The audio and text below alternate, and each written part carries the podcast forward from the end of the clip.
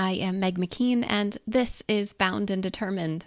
I hold the space to share the stories of women working in and for the insurance industry. It's here that we learn, we grow, we connect, and we celebrate. Because though we are women in insurance, we are so much more. I am so glad that you're here.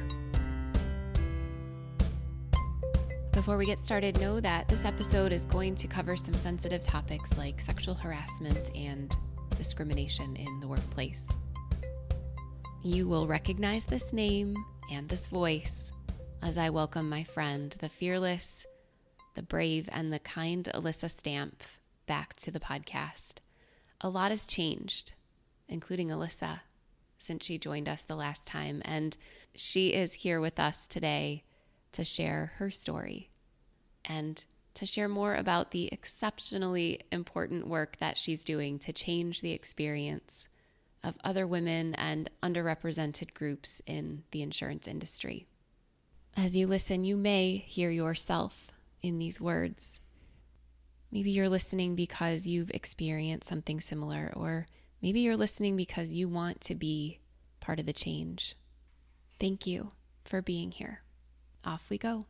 Alyssa, you are not a stranger to this podcast. And I love that since you joined us the last time, we have had hours and hours and hours of exceptionally meaningful conversation around a lot of things because that's how that's how we are like we don't struggle right for things to talk about but the connection point that we've landed in in this moment and the fact that you have chosen this platform as a, a means of telling your story and the story of so many other women is really significant for me on on a lot of levels. And as someone with my own story to tell and also this constant feeling of of pushing and pulling my own boundaries i respect so much um, that you're here and your willingness to share your story and your mission and not your new mission because i think this is the mission you've always been on but the events that have happened more recently since you've been with us the last time that have really inspired and are fueling the work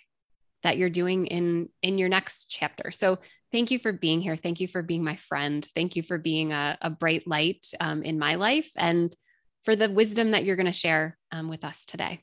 Well i don't know how i even start to follow that um, but i'll start by saying yes to all of that. I'll underline it and i'll say thank you for being my friend you're right we've spent hours hours talking over the past year. And I truly believe that if either of us would have been told that this is where we'd be uh, a year from the last time we had the conversation, it wouldn't have been in a dream reality for me.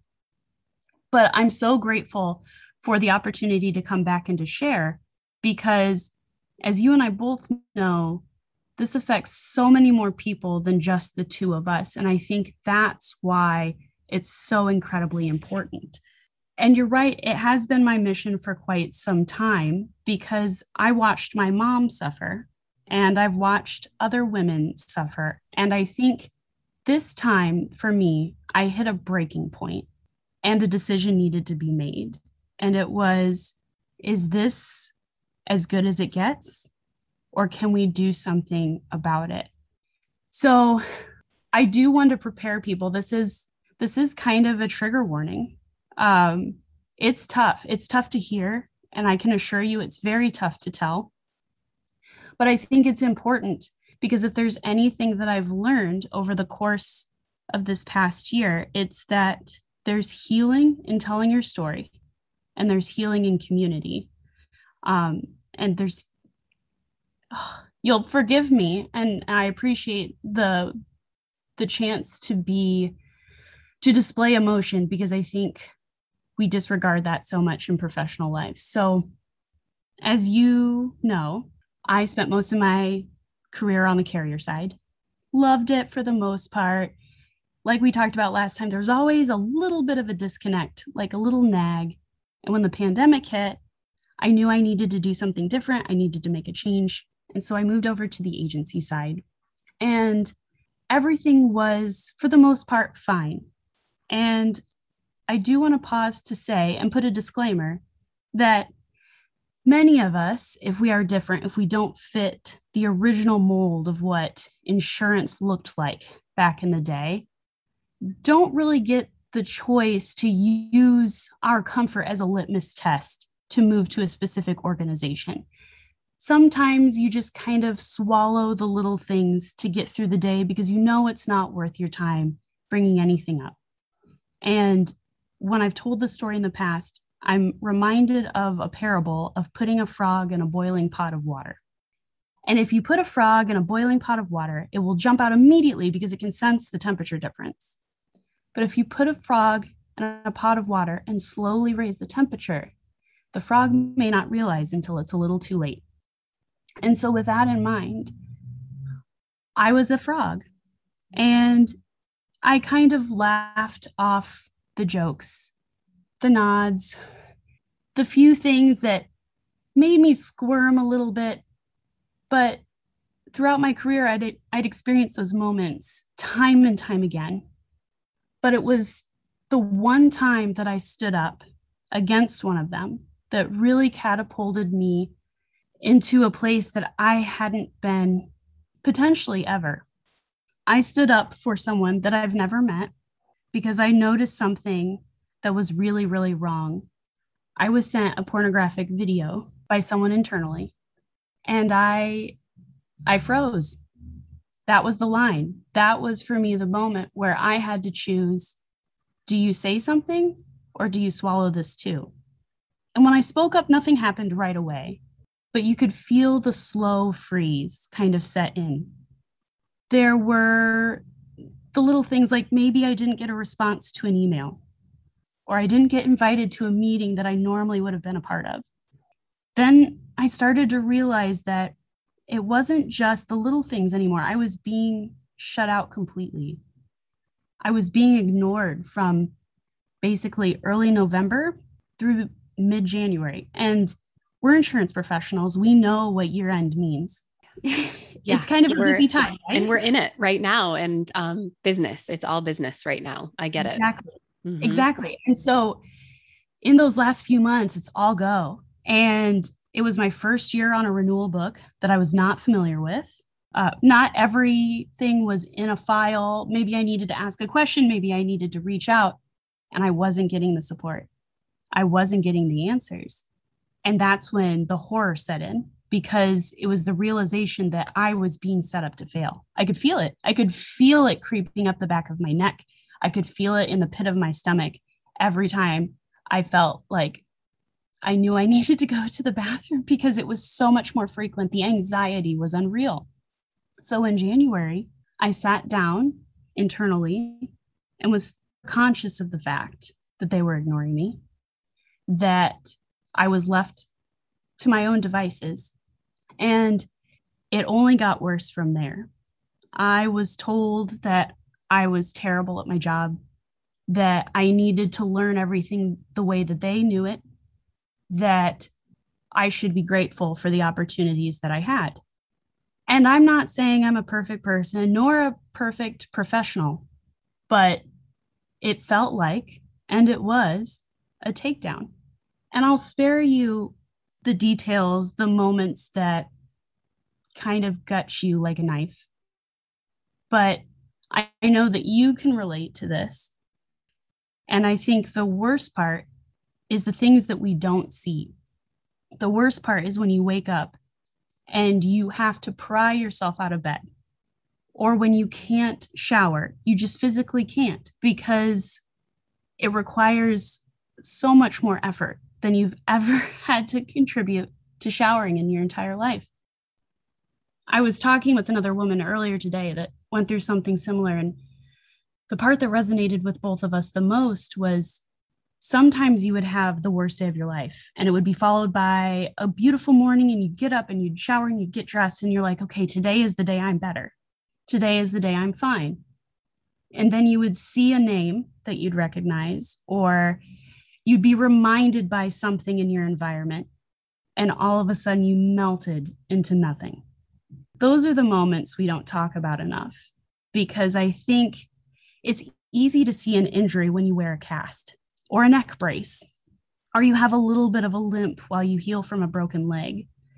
But healing from something that's emotional or mental not only requires more effort because it's internal and we don't tend to understand that enough. But it's also because other people don't see it. And it's because you feel alone. I have to admit, I've been, I've signed a few NDAs in my life, and I know I'm not the only one.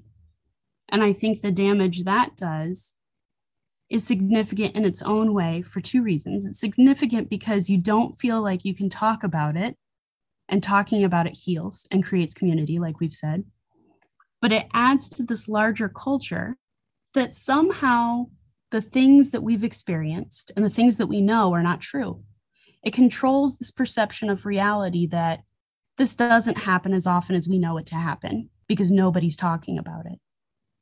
And so for me, I'm done not talking about it because you and I sat on a phone call earlier this year with a group of incredible women. And when I was in one of my deepest, darkest moments, you all came to my side. In the moment that I swallowed my shame and told you what I had experienced, I fully expected everyone to say, Well, what did you do to contribute? How did you make this happen? How could you be so foolish? But instead, I was met with a chorus of voices saying, That happened to me too. And it was this digital hug from this incredible group of women.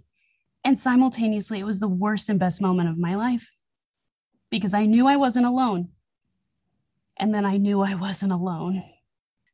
Oh, I have a million thoughts. I have a million thoughts, and all of them, all of them go back to the importance, just like you said, of of sharing these stories and giving a voice to the people who, for a million reasons, um, for generations, have felt the need to be silent, um, myself included. And a lot of the hours of conversation we have had in full disclosure, total transparency, have been me pushing back on you uh, for the feasibility of what you're doing and the practicality of what you're doing and the value of what you're doing because the problem and the problem that we're here obviously talking around but not calling out is the unfair discriminatory predatory behavior that can permeate our industry. And i won't say that it's everywhere and i won't say that it's every woman that has experienced it.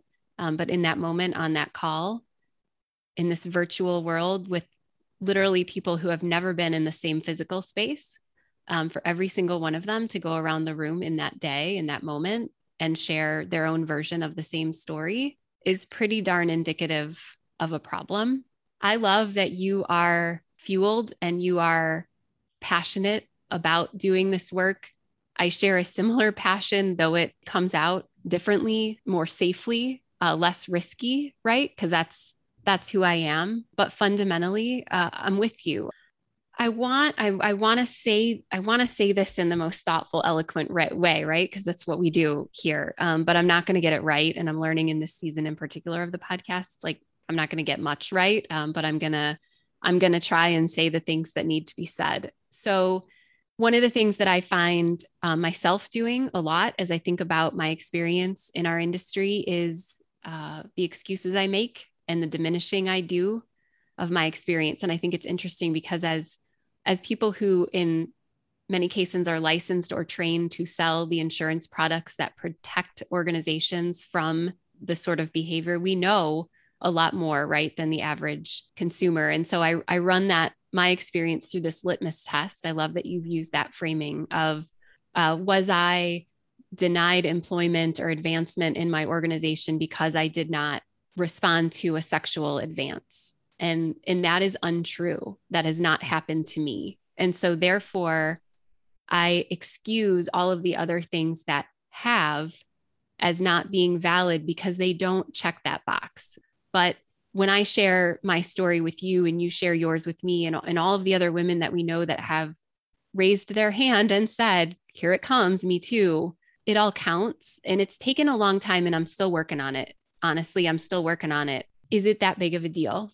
Is it part of a bigger game that I signed up to play? And is, does that just happen to be one of the, the unfun parts that my sexuality and my womanhood gets to be a conversation point? And then I get really mad and I say, no, I, I deserve, we deserve to live and work in a world where that's not on the table and that's not up for debate. And then further, when I think back to the circumstances that I've found myself in and where the the perpetrator, right, for lack of a better descriptor, and I can't even say that because of the point I'm making, which is how do you reconcile that these are people that you would consider a friend, that you would consider a mentor, someone who you respect in the business, who is respected in the business, and that may genuinely be a pretty decent human being who has made some really bad judgment calls about the way that they conduct themselves in business. And you keep going. Back then you show up at the office on Monday morning and you you put your head down and you keep going and and yet the reconciliation never really happens. And that's what I'm struggling with right now is is how can seemingly good people do they really not know or are they being protected? Is there a system in place that I'm not privy to? Is there a game being played that I don't know the rules of? Um, I think all of that can be true. And then I find myself quick to say, but they're not all bad. They're not all bad. There's good people out there. And, and it's again that thing that we do as women of qualifying our experience and making sure that that even though I've been wildly uncomfortable in these situations, that I don't make anyone else uncomfortable because of yeah, my discomfort. Right. We shape ourselves to fit the box that we're in at the time.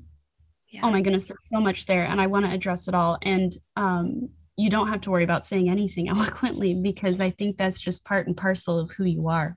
But I will say to address the good person, bad person dichotomy, I think that is such a valuable point to strike because I think what we have to get away from is that people are either good or bad.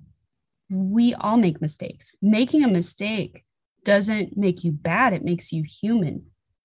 It's how you respond afterwards. Once you know that you've done something that has harmed someone else, that's how you can qualify it. Because I think if we look back in our histories, there have been moments where we've had to make choices and they haven't all been good. And how have we learned? How have we grown? How have we adjusted? and I, I can't speak for every woman or every person that's experienced discriminatory behavior, but I have to say, when I was going through this and the aftermath and the fallout that followed, I didn't want to ruin anyone's life. I didn't want to be a whistleblower. I didn't want to call it out. I wanted an apology and I wanted an atonement. I wanted to reconcile and move forward. To me, it wasn't about taking the bat that they used to me and hitting them in the knees with it. It was about understanding that they caused harm and then moving forward together. Because I think, and you know this from any relationship you have, it's not about the flowers and the roses and the perfume all the time. Sometimes it's about sitting in the deep dark with each other, recognizing the harm that was caused, and moving on. And that's when a relationship really grows. So I think we have to get away from the fact that we're not going to make mistakes because we will. Everybody will. And it's messy. Life is messy. But we have to be able to own it and move forward. And we have to be gracious as human beings and say, okay, how do we do this together? I think that's the balance that we have to strike. And it's hard because when there's hurt involved, there's pain and there's deep, deep pain. There's a wound that's carved into the heart of my chest that's going to be very difficult to completely heal. Like you said, it gives me the passion and the juice to keep moving. I also want to talk about the fact that you diminished the experiences you had, and you're not alone in that. Over the course of the past year, I've talked with dozens of women, and everybody kind of has a different response. But there are so many women that say, well, what I went through wasn't as bad as what somebody else went through or what I went through wasn't as bad as what you went through. And for that, somehow we forgive the fact that it happened to us. We consider ourselves not valuable enough to have that slight against us matter. But what that does, unfortunately, is it adds to the broader culture to say, well, that's not as bad as this, so we'll allow it. And when you're in a culture or an environment that supports that line of thinking, it's very difficult to go against it. I remember the first time something big like that happened to me. And I remember immediately going, I have to tell somebody this is atrocious. So I told my manager, and it was quickly swept under the rug, and it was swept under the rug in front of my face and collaborated with um, with the perpetrator. And that was the moment for me that I said, okay, these are the rules of the game here. This is how this works. I think we have to focus on the little things because it's the little things that make such a big difference. I think back to a time when I was an underwriter and an agent didn't like that I was female. So they called in and asked to have a different underwriter. They wanted a man, and the underwriting supervisor obliged. And I'm not the only person that's happened to. And as a marketing rep, it's a very normal thing to sit with your predecessor or the person that follows you and have the conversation of avoid this person. This is who you want to talk to. This person causes problems and we know about it. Just let us know if it happens and we'll address it from there. And what that does is it says we recognize that these individuals or this company or, or however that looks causes harm, but our bottom line or our relationship or whatever justifying factor you want to use is more important. And I'm starting to hear this more and more now in the world, but we have to stop prioritizing profits over people. I understand that we are in a capitalist society and at the end of the day, we do have to make money and we have to bring it home. And that's not going to change tomorrow. I agree with that. But I also think we can still make money and treat humans with dignity and respect. Yeah, I'm, I'm with you for the fight. Um, I want to know what this experience and the journey that you've been on in the last year what is the outlet? Where is this energy going? Where is it flowing? What are you working on? I love about you that you are so you believe so deeply and are passionate about this but that you're also about action and execution. And i think that to your point there's been a lot of talk a lot of talk about some of the deficiencies in our in our industry and others of course but it's a lot of talk and and you're about the action and i want you to fill me in because i know some things have evolved since we last connected and then obviously the listener too Absolutely. And I do want to share that. But I also want to start with this because if I were a listener hearing this, and I've been told this before when I talk about what we're doing, there's an element of shame that happens if you've listened to it and you've experienced something like you and I have experienced. Because we sit there and we go, well, well, I could have done that. Why didn't I do it? And then we start to self blame and say, I'm not as good, or I'm not strong enough, or I'm not worthy to join this fight, to hold this line that we're trying to hold. And I want to be clear you absolutely are. I started this journey in insurance in really the business world. Like, if we're being honest, this is not limited to insurance. And you and I both know that. I started this journey thinking and knowing that it was not great, but that somebody out there would do something like this. Somebody out there would start an organization and make it better for the rest of us because I knew in my core that I wasn't talented enough, smart enough, connected enough to be that person. So if you're listening and there's a part of you that either feels that shame or thinks that way, stop because we can't do this alone. It's not my mission, my company, my journey, it's ours. And if we don't all hold the line, then it's going to get pushed. So, with that said, I will tell you what I'm doing. We started a company, and I say we because you cannot do this alone. It's a community. Even if you are a self employed entrepreneur with no employees, you did not do that alone. There is a connection in the in the works there. You know this, right, Meg? Like you've been there for me. Yeah. Yeah. Yeah. I wouldn't want to do it alone, right? My goodness. It can be lonely, um, but you do not have to do it alone. No, and you shouldn't. You absolutely shouldn't because there's somebody out there that will support you. So what we've done is we've created a, a nonprofit tech company called Insure Equality. And our mission, our goal is to focus on the small cultural changes that will make large and lasting impact. So those two examples I gave of being an underwriter and having the agent switch underwriters or being the marketing rep and giving kind of that talk track of, okay, this is how you survive in this situation these are the little things I'm talking about. And that is not part and parcel of all of the things that we need to change in this industry. I, I think about how some call centers have made employees change name or pick a nickname because it seems easier to say or more palatable. All of the things that contribute to a culture are what we're looking at because it is about the internal work and the introspection. We can talk about it till we're blue in the face, but it requires those little shifts. So we are going to roll this out over time. What we're doing is we're asking companies in the industry to sign a pledge to publicly declare that they believe in treating employees a, a right way. So, from the pledge standpoint, there's four things that we're asking for. The first is to create and foster an environment where people feel comfortable coming forward and reporting something if it happens. I think about all the times that I experienced something and knew, oh, no, nothing will be done, or I will get the short end of this stick if I come forward. So that has to be the first thing that we do. The second thing is that you believe that person, you investigate, and then you take appropriate action based on what you found. And I want to be clear that I don't like zero tolerance policies because what that does is it sets up the person that comes forward with an impossible task. It says, not only are we going to kind of make you the focal point to make a point, but you are going to be the human that ruins someone's life or that makes it difficult to move forward. So I think that has to be clear. We have to do this together. It cannot just be, the burden cannot be on the person that comes forward.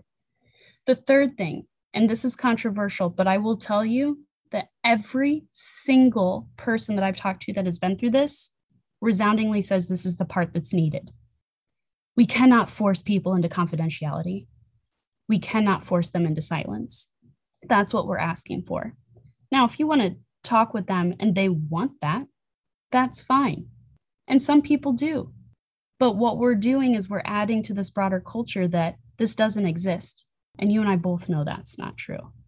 And the last piece, and this is very important for insurance because we deal with a lot of third parties. If you have a partner that you're working with, whether it's an agency, a carrier, an aggregator, an insurtech, you name it, and they perpetuate this harm to your employees or to your customers, You've called them on it, you've asked them to make a change, they refuse to do so, and they hold their line, that you end your partnership. Because if you maintain that partnership, what you're really saying to your employees or your customers or whoever was damaged in that interaction, this relationship that we have with this entity is more important than what happened to you. And who knows, we may let it happen to somebody else. So that's step one. And I would say, while that's something that we're asking of companies, we're also creating opportunities for individuals, for the rest of the country as it looks to participate in this because I know all the times I've felt helpless to do anything, whether it was I was short on cash, uh, I didn't have the time to advocate, or I didn't know where to start. Somebody just needed to tell me what to do. I would do whatever somebody told me, but nobody would tell me what to do. We're creating opportunities and inroads for everybody. So, from the company side, please sign the pledge. Make that known that you want to be that company. But from the individual side, go to the website. Tell us your story. Let us know why this is important so that we can share this with the world. And I want to be clear, we're not sharing people's names, identifying information, etc. But it's important to have numbers because what we want to do with the funding that we get initially is create research, create data. We're also going to create an open letter to the insurance industry from everybody that works with us saying, hey, we believe in this and we want to work with companies that believe in it too. We're also creating a toolkit internally so that if you work for a company that's in insurance and they're a little hesitant because maybe they don't like one of the pieces of the pledge or so and so hasn't signed it yet, so they don't know if they want to too we're creating a toolkit so that you have emails that you can send to leadership or a form, a petition that you can get going internally.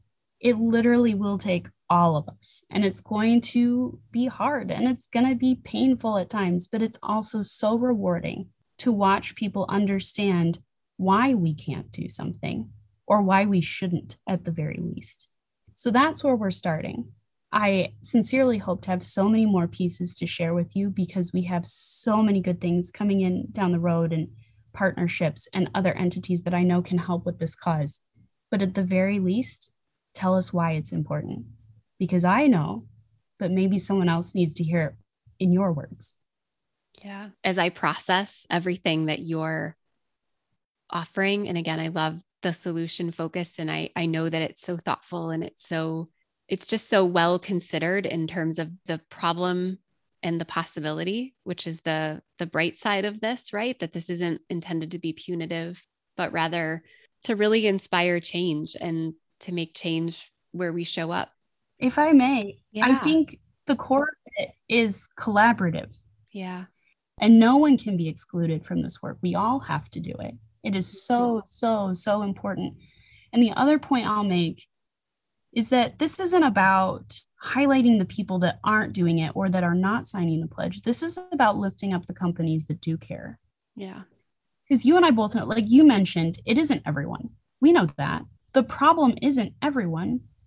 The problem is that we've allowed a culture to continue in which some people learn from others, other people's learn that that's okay.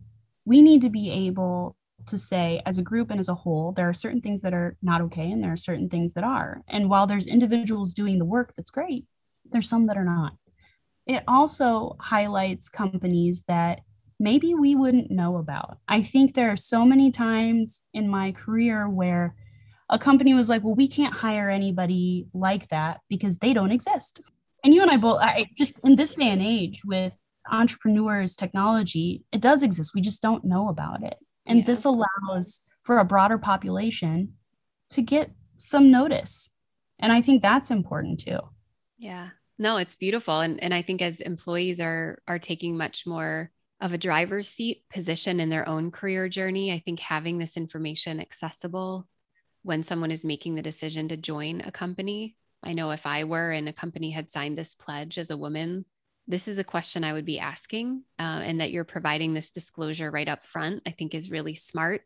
It's smart business, frankly, for organizations to hop on this, not bandwagon, but to hop on this journey uh, right there with you, because I don't think culture and equity and inclusion in the workplace is something we'll be talking less about in the future. I think it's moving wow. up and up and up and up on the business priority list. And I'm obviously here for it. Um, and I know you are too, but I love that that this is a tool, right? It's one tool in hopefully an overall strategy that companies are seeing through from bottom to top and and top to bottom. And and you bring up an interesting point that just because you can't see something doesn't mean that it doesn't exist or that it's not happening and I, am thinking about people in leadership roles who might this behavior might be happening around them and they may not be aware of it right? They may be in a position Absolutely. where they're quite insulated and those who are involved are not comfortable or confident in speaking up. And so it's happening but they may not be aware or maybe they are and they don't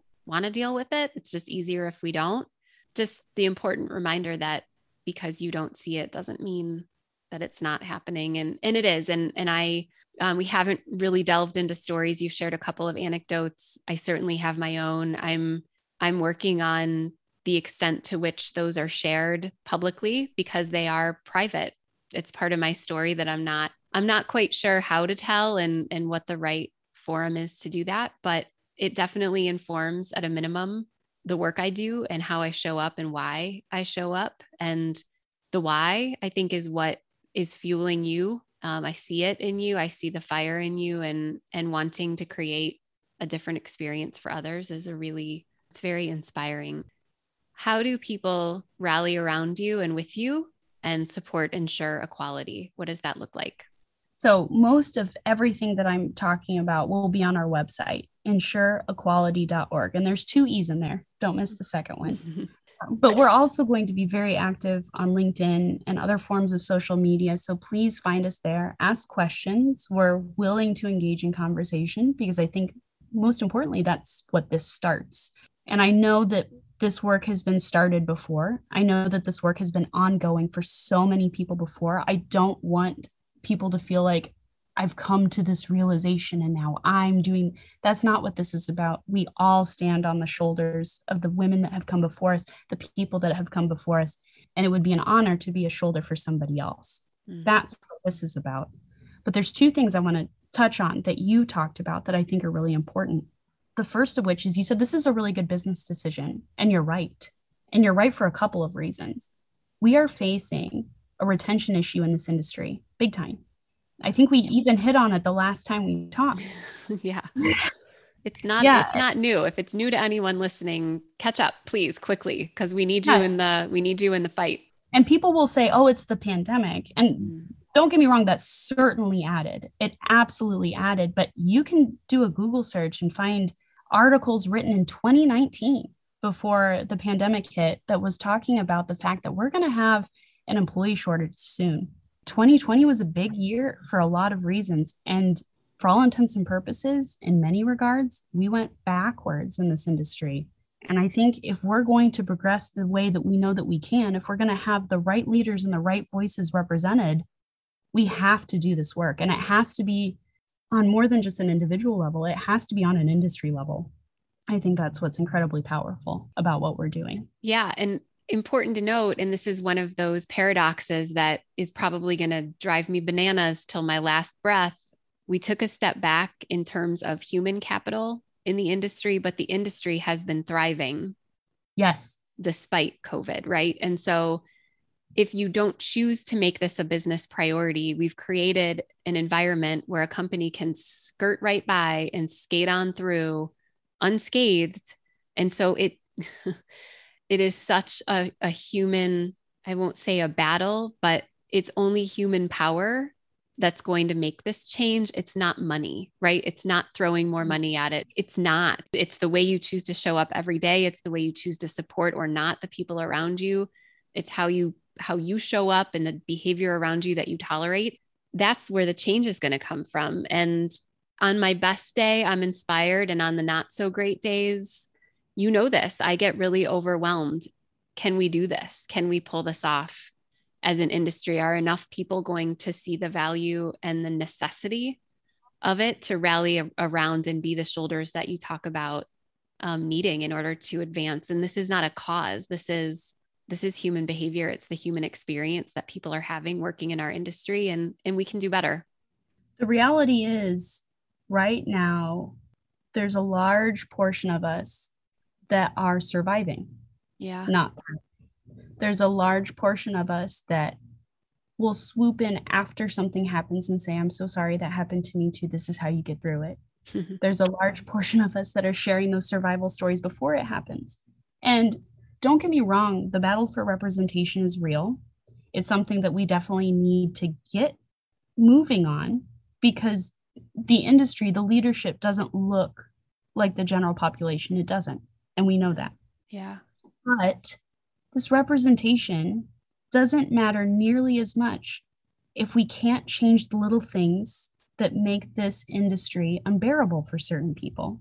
Because if we don't change the culture and we just fight for representation, people will still get knocked off. People will still have to flee. People will still be ganged up on because the little things that make us uncomfortable or that perpetuate harm aren't fixed. So it has to be something that we work on from every angle. And it's tough. It is overwhelming. Meg, there are days that I wake up and I'm like, how in the world mm-hmm. is this going to get done? and I sit with it for a long time. And there are days where I'm in a flurry and I'm just I'm getting things done. And I think what we have to realize is it's not perfect. It's not organized. It is messy. It is chaos. But there's beauty in that. There's beauty in knowing that even when things are not perfect, we're still moving forward. Oh, that's beautiful. What a beautiful note to end on. As always, I'm inspired by you um, every day in every way, and I'm here with you. And here with you looks different for me than it does for you and and I think I hope that anyone listening who is checking her own boundaries and her own um, her own reaction to some of the things that we've talked about continues to sit with that discomfort because you're absolutely right, Alyssa. The, the messy part is where the change happens. And it's really safe and comfortable to put our blinders on and act like things aren't happening because that's that's safe, right? We like our our bodies work really hard to keep us in that safe place, but I'm optimistic. I'm hopeful. Um, thank you again for for joining me here and on this journey called life. Always, mm-hmm. and this won't be our last. No. She'll be back, friends. She'll be back. I love it. Thanks as always. You've been listening to Bound and Determined, a podcast produced and hosted by me, Meg McKean. I help insurance professionals to create a different experience with their work through private and small group coaching and the workshops and public speaking that I do. You can learn more about that work and this podcast when you head to adjunctadvisors.com forward slash bound. Thanks for listening.